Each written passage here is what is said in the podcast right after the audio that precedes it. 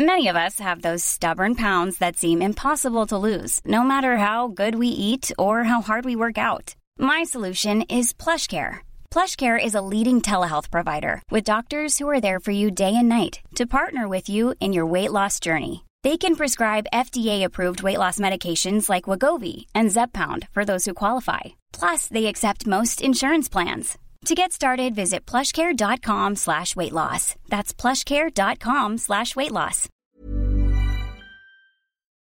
Hello, and welcome to episode six. This is our last episode on a Greek writer before we turn to the Romans for the second half of the series.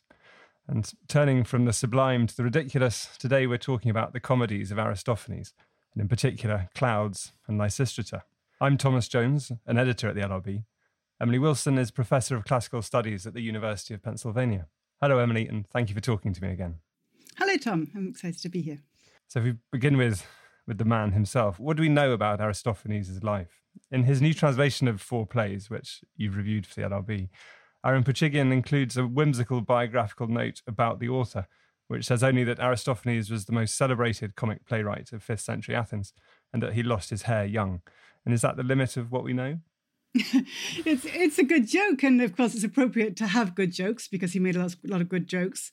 Um, we we know quite a lot about his poetic dramatic output. We know the titles of most of the forty plays he produced in his lifetime we know roughly when he lived. He was significantly younger than Euripides, the last dramatist we talked about. So he was born in the 440s and lived into the fourth century, into the 380s. Beyond that, we really know very, very little about his biography. We're not told that he took up city offices in the way that we're told about Sophocles. So in contrast to Sophocles, who was clearly friends with Pericles, friends with important political people in the city. That's not the narrative that we get about Aristophanes. But does that mean exactly what what does that mean? Does that mean that he was somehow a rebel and an outsider? I don't know that we can necessarily say that. It just means that we don't know, know very much about his life beyond the theatre. So when and, and where were Aristophanes' comedies performed? Would it have been at the same festival as, say, Euripides' tragedies, that you'd have three days of tragedy and then a day of comedy at the end? Um, both. So, so many of Aristophanes' comedies were performed at the City Dionysia, so in the same context as tragedy. And the City Dionysia did include, um, we think, a day of comedy as well as three days of tragedies and satyr plays. So, for instance, the Lysistrata was put on at the Dionysia. But then there was also a separate festival which happened earlier in the year, the Lenaea, at which comedy was the central dramatic form, and the comic festival was the primary thing at the Lenaea.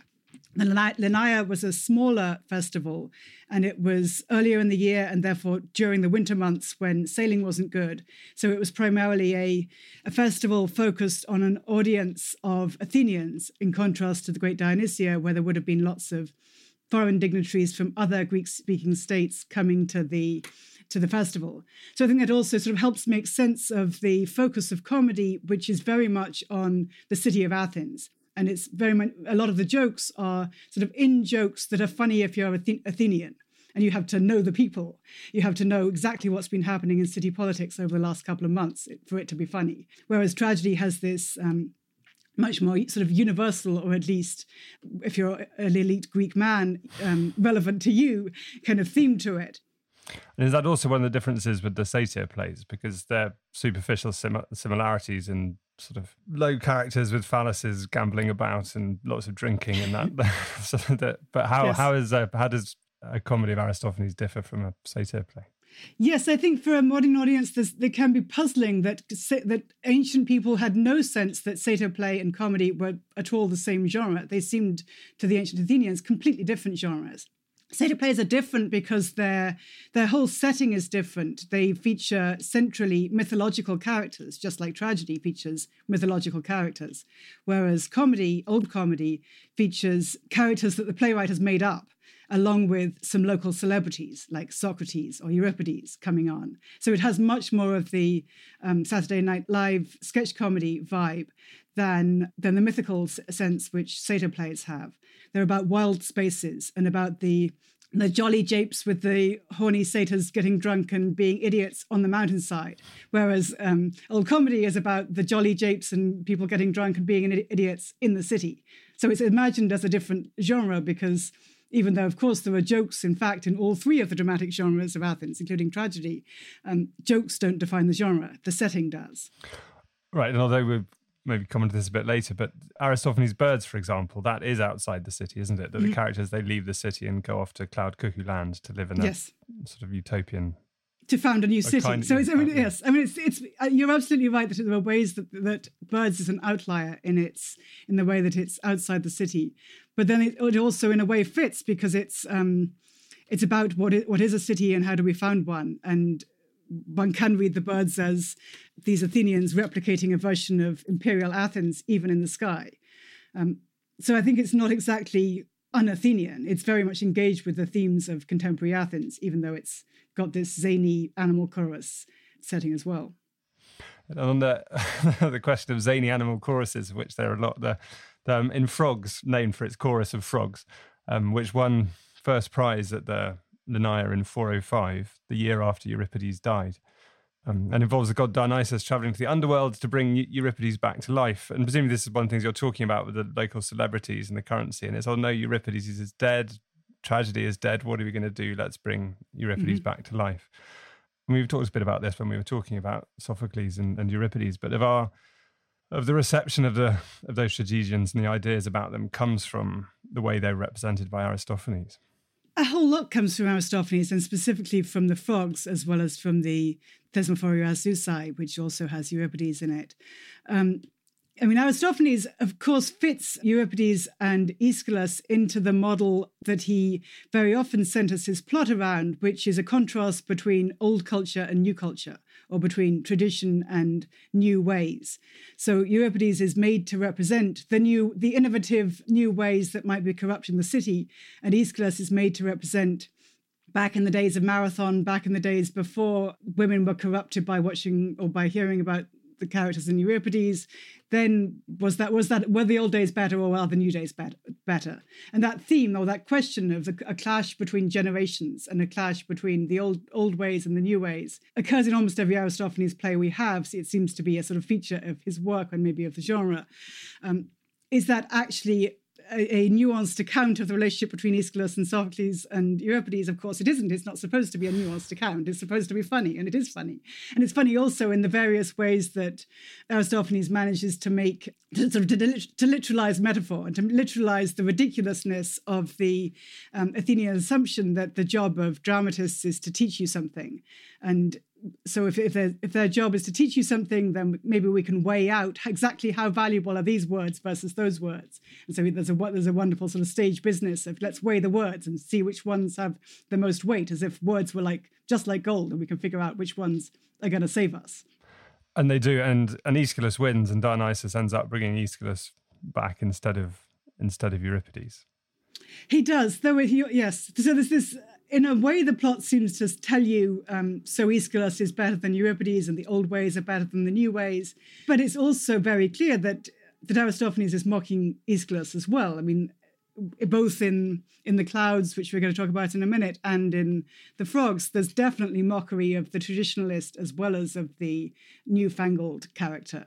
There's an there's a presentation of, of Aeschylus as totally pompous and full of himself and also obsessed with boys' bottoms. And all of those things are funny, but they're, they're not necessarily presented as if only we could get back to those days when these guys were so pompous and so much obsessed with going to the gym.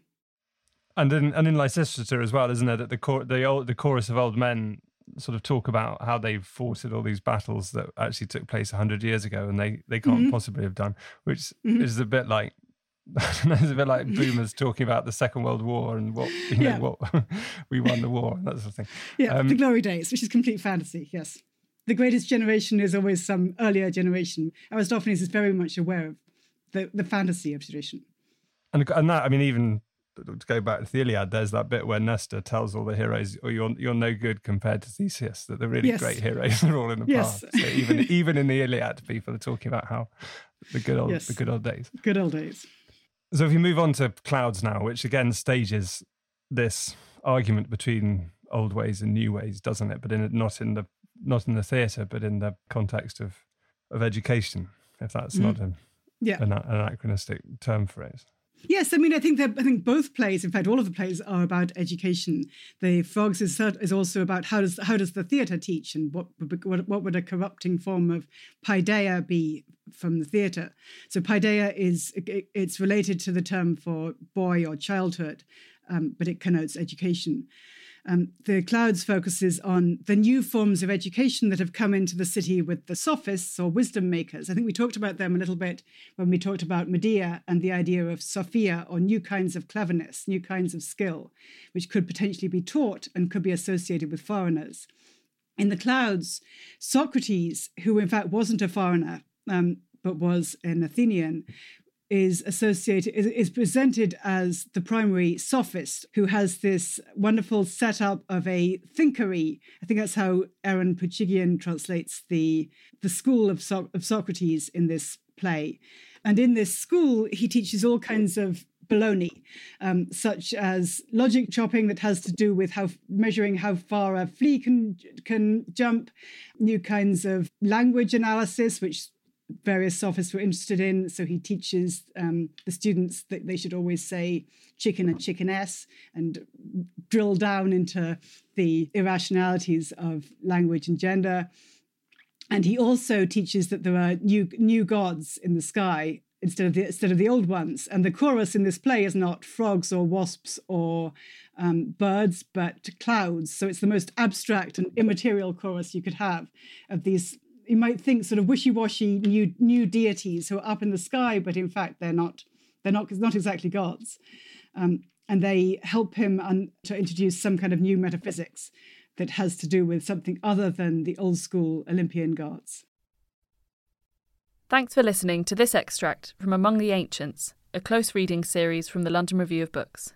To listen to the full episodes and all our other close reading series, sign up to our close reading subscription go to lrb.me forward slash close readings or click on the link in the description. Planning for your next trip? Elevate your travel style with Quince. Quince has all the jet setting essentials you'll want for your next getaway, like European linen, premium luggage options, buttery soft Italian leather bags, and so much more. And is all priced at 50 to 80% less than similar brands. Plus, Quince only works with factories that use safe and ethical manufacturing practices. Pack your bags with high-quality essentials you'll be wearing for vacations to come with Quince. Go to quince.com slash pack for free shipping and 365-day returns.